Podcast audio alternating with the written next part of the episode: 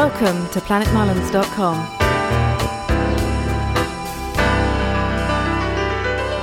And welcome everybody to another episode of the Planet Mullins podcast. We're in season six, and I have just an incredible, young, talented musical genius, I'd have to say, with me today. And do I, is it Persad or Persaud? You got it the first time, bro. A lot of people don't get it the first time, but you got it, bro. Ah, it's Ricky Persaud Jr. Yes. Yeah, man. I mean, I started reading um I started reading all the stuff in your bio and I was like, how the heck did he do all this at such a young age because you got a 4-year scholarship to Berklee. That's worth for those of you that don't know how much that costs, that's last I knew that was about $260,000 free. They just gave it to him.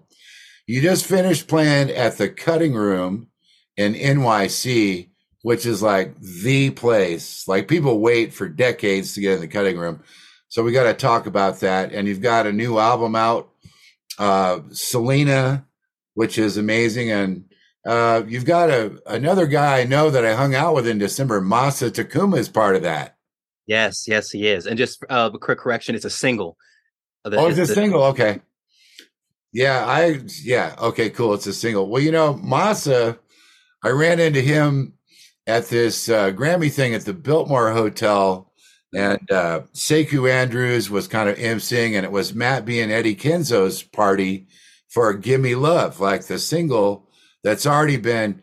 We counted up the stolen Chinese downloads, and it was like thirty million, right? Just in China, and they found out by accident. But I met Masa at that Grammy thing that's a good starting point. How did you guys, because he's winning all kinds of awards too. How did you guys hook up? We met years ago at this indie collaborative event in LA. Oh. And we just kept this relationship going for years and years. And then he called me to play guitar for this for his own after party after the Grammys after he won his Grammy.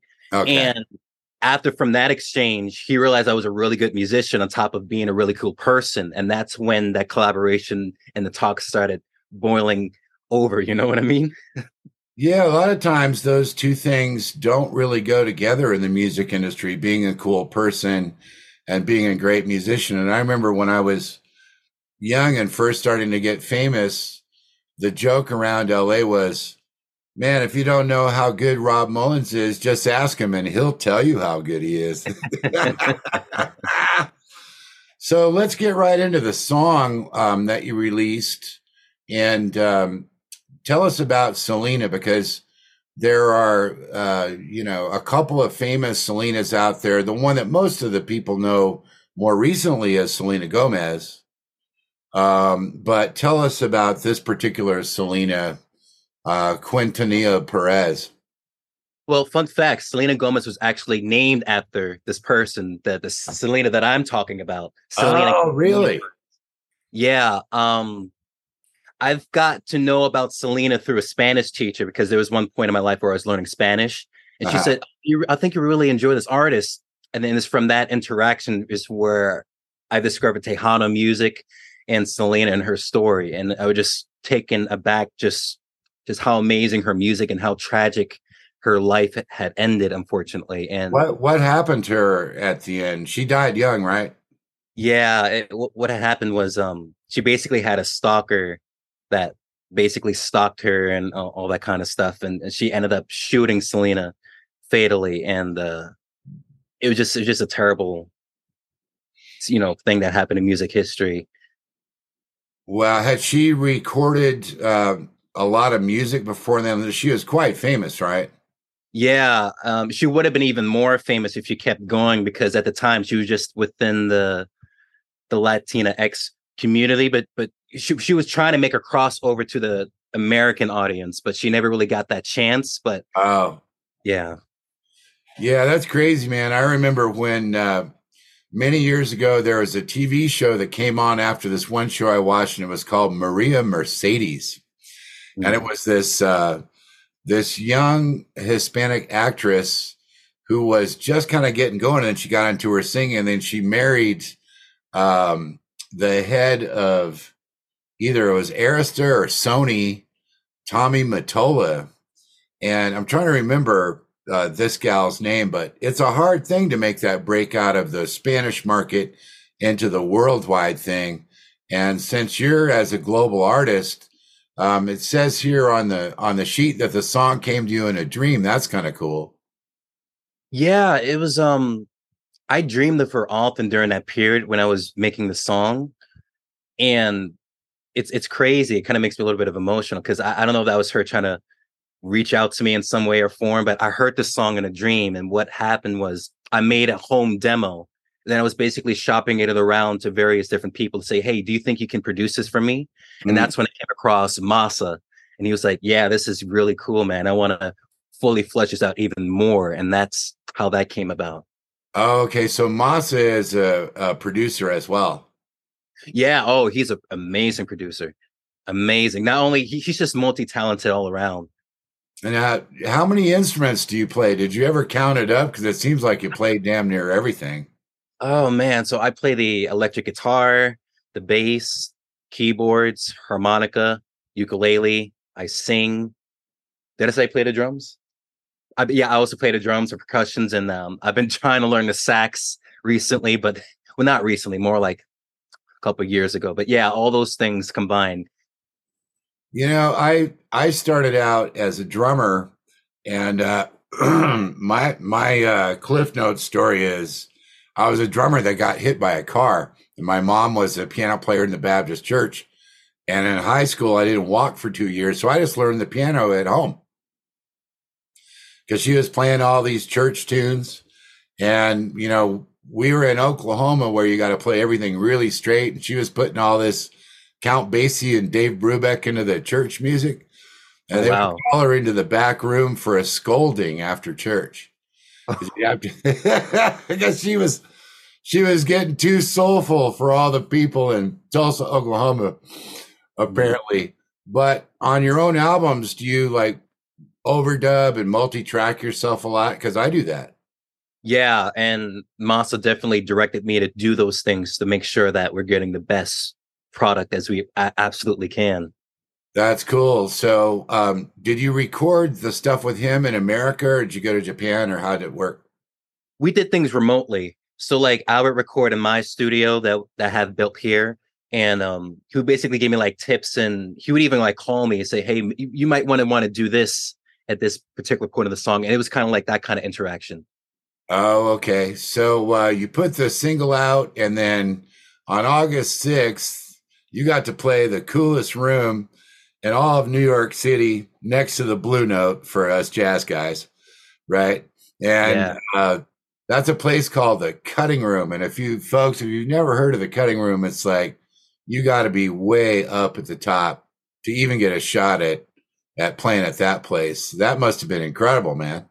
Oh man, it's I remember like my first time being there. I was supporting another artist and I was just so taken aback by just the atmosphere and, and the the amazing people who worked there. It was just it was just a dream come true. So when I got the chance to perform at my own show, it was just so cool, man. Like everyone is so cool, and I can't tell you that's so hard to come by in New York City. You know, New York City these days for some reason. I don't know why, but the cutting room people, they got it. Well, you know, they always used to say because uh, I've spent a lot of time in New York and LA, and they always used to say that, you know, in in New York, you find out right away if somebody likes you or not. Like there's no there's no sugarcoating it or whatever. But a New Yorker will be extremely rude to you in the beginning, and then they could end up being your best friend that'll go all the way to the ends of the earth for you while calling you a jerk, you know. and you know it's true because you're laughing and in LA, it's the opposite thing because everybody walks around all the time. Oh man, you sound great. Wow, man, that that was great. Oh yeah, what about that guitar part? Oh man, that sounded great. And then you get out of the room and they're like, man, that guy should sell his guitar. He's oh no, here he comes back. Here he comes. Oh yeah, it was phenomenal, bro. so good. And you're laughing again because you know how true that is. right? So the other Oh, go ahead. Sorry. I was just going to say a lot of people at Berklee are kind of like that in a way, like those LA people. So I, I know what that's like. Yeah, I mean, what was it like? Did you do well? It says magna cum laude or electric guitar cone salsa or something. Now, did you finish a program there and graduate with a degree and all that? Yeah, summa cum laude is like the highest you can um, achieve grade wise. Okay. And uh, considering that I was on a full ride scholarship, I couldn't like slack in grades at all. So I made sure that I was getting the highest grades I, I can possibly get. And I. I last year, early last year. Okay. So I've written a ton of recommendation letters for my students that have wanted to go to Berklee, right? Mm-hmm. And I even played a concert, a private concert for Lee Berk, who's the Berk in Berklee. Mm-hmm. I played a concert for him in New Mexico a few years ago, and he was like 150 years old then. I think he's probably dead by now, but Berklee has a lot of things associated with its reputation. And one of the challenges that many students that have gone, you know, they, they finish my program, they get into Berklee, they come back to LA, and then they would look at me and say, okay, I got the degree, I spent all this money. Now what do I do? Mm. And for you, you seem to have solved that problem. How would you advise a person just getting out of Berklee now about how to create an opportunity? Because you've obviously capitalized on all of that.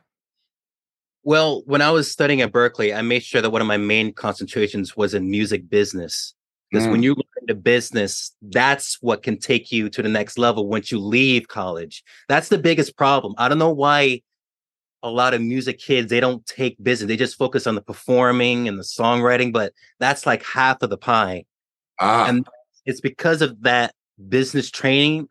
Training, excuse me. It was because of that business training that I was able to really, you know, go to the next level when I leave college. So if I were to give advice to someone who didn't take business and trying to make a name for themselves, they need to get into a lot of different independent groups because it's, it's within these groups where you're able to make connections, and it's these connections that can really propel you to the next level. Man, exactly, because the the thing that a lot of uh, students came back with as well after they'd be back in LA and they kind of come back like, oh, Mr. Mullins, you know, I'm so depressed because i we're in all this debt and now I don't have a job and this and that. I'd say, well, what was the positive thing? And they would say, well, I met a lot of people. And dude, that Berklee alumni network is worth every penny that a student would spend because Berklee's been around forever. And it's almost like, you know, be, me being a voting member at the Grammys, like you don't even realize how many people you're associated with and how many people are in that network until you're in it. Mm. And the yeah. Berklee network is that way too, because it goes all the way back into the 70s. And yeah. it would see Berklee grad, Berklee alumni. Those two words, Berklee alumni, can, for a motivated business savvy person like you, they can open a lot of doors. Mm. You know, so are you going to tour uh, sometime soon? When are you going to come to LA and play somewhere where I can come meet you? Um, I still have some things up in the air, but I'm definitely coming to LA to do some shows sometime soon. And uh, what I can say is that, um, well, actually, I shouldn't say anything about that soon, but I have a collaboration with Copus for which Lonnie Park is actually mixing that album that's wow. coming up soon. So um, I'm playing guitar on a couple of tunes on that album. So that's something you can look forward to. Well, you know, for those of you that have seen the Lonnie Park episode on my uh, show, he is an amazing producer and engineer, and he actually recently completed the Ricky Kej and Stewart Copeland Police Without Borders album, which is new versions of all the police's stuff from a global perspective. Mm-hmm. And Lonnie was the nicest, most down to earth New Jersey cat, man. When he came on the show, I was like, I almost want to tap the screen and say, Bro, are you still breathing? Because he was just, he was so chill. And I, and I said, How do you stay so calm? You know, you get all these high strung New Yorkers come in and they love themselves and they got an entourage and this and that. And he says, I just stay low key and calm and focus on getting the work done. Mm. So, man, well, I appreciate your advice for the young students. It's great to have you on the show. I'm hoping we can uh, maybe even play together a little bit remotely or some other way and uh, in the future. I mean, I, I love the music. It sounds great. And you're just at the beginning of your career right now, man.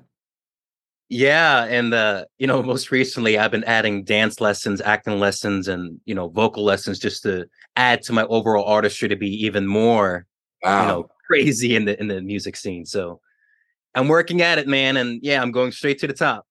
That's awesome. Well, don't forget that uh, you know a lot of the younger artists, no one gave them sleeping and relaxation lessons, mm. and you have to have a certain amount of that in there, especially if you're pushing really, really hard. Because that thing about you having a dream and the song coming to you, those are the moments really to focus on because when that divine inspiration or that other planetary uh, thing comes in, you know, the um, the way Matt B described it, he said it's like there's an ether out there, and you're just pulling things out of this giant soup of inspirational ideas. Whenever that happens, that's going to carry you just as far as a dance class or you know learning 10 languages or whatever because I actually I studied drums, but I didn't really study piano. But I got into all these other things, especially that cosmic connection to the source, where all the music comes from the outside source. And uh, I managed to do 43 albums as a piano player. I guess I'm fooling everybody without taking piano lessons. God bless you, man. God bless you. So, um, okay, anything you want to say as we wrap up? What's your uh, website and your social media stuff? My personal website is just Ricky Persaud Jr. R I C K Y P E R S A U D J R. You can follow me on my social medias with the same name, Ricky Persaud Jr. Okay. And um, yeah, I got a lot of cool stuff coming down the pipeline. A lot of cool collaborations that I can't talk about right now, okay. but it will reveal themselves on the social media. So look forward to that. I will, man. Well, thanks again for coming on. And uh, folks, watch out for this guy in the future because he's got all the tools in the toolbox. He's obviously, uh, you know, a very level, level-headed and talented young man. I wish you all the best with the future and everything else you're doing, man. So uh, that's going to wrap you. it up for this episode of the Planet Mullins podcast. And as always, you can find the show on YouTube. It comes out a couple of days later on Spotify and um, Amazon and Apple and all that. All right. Thanks again, Ricky. We'll see you on the next one. Thank you, man. Thank you for having me, man.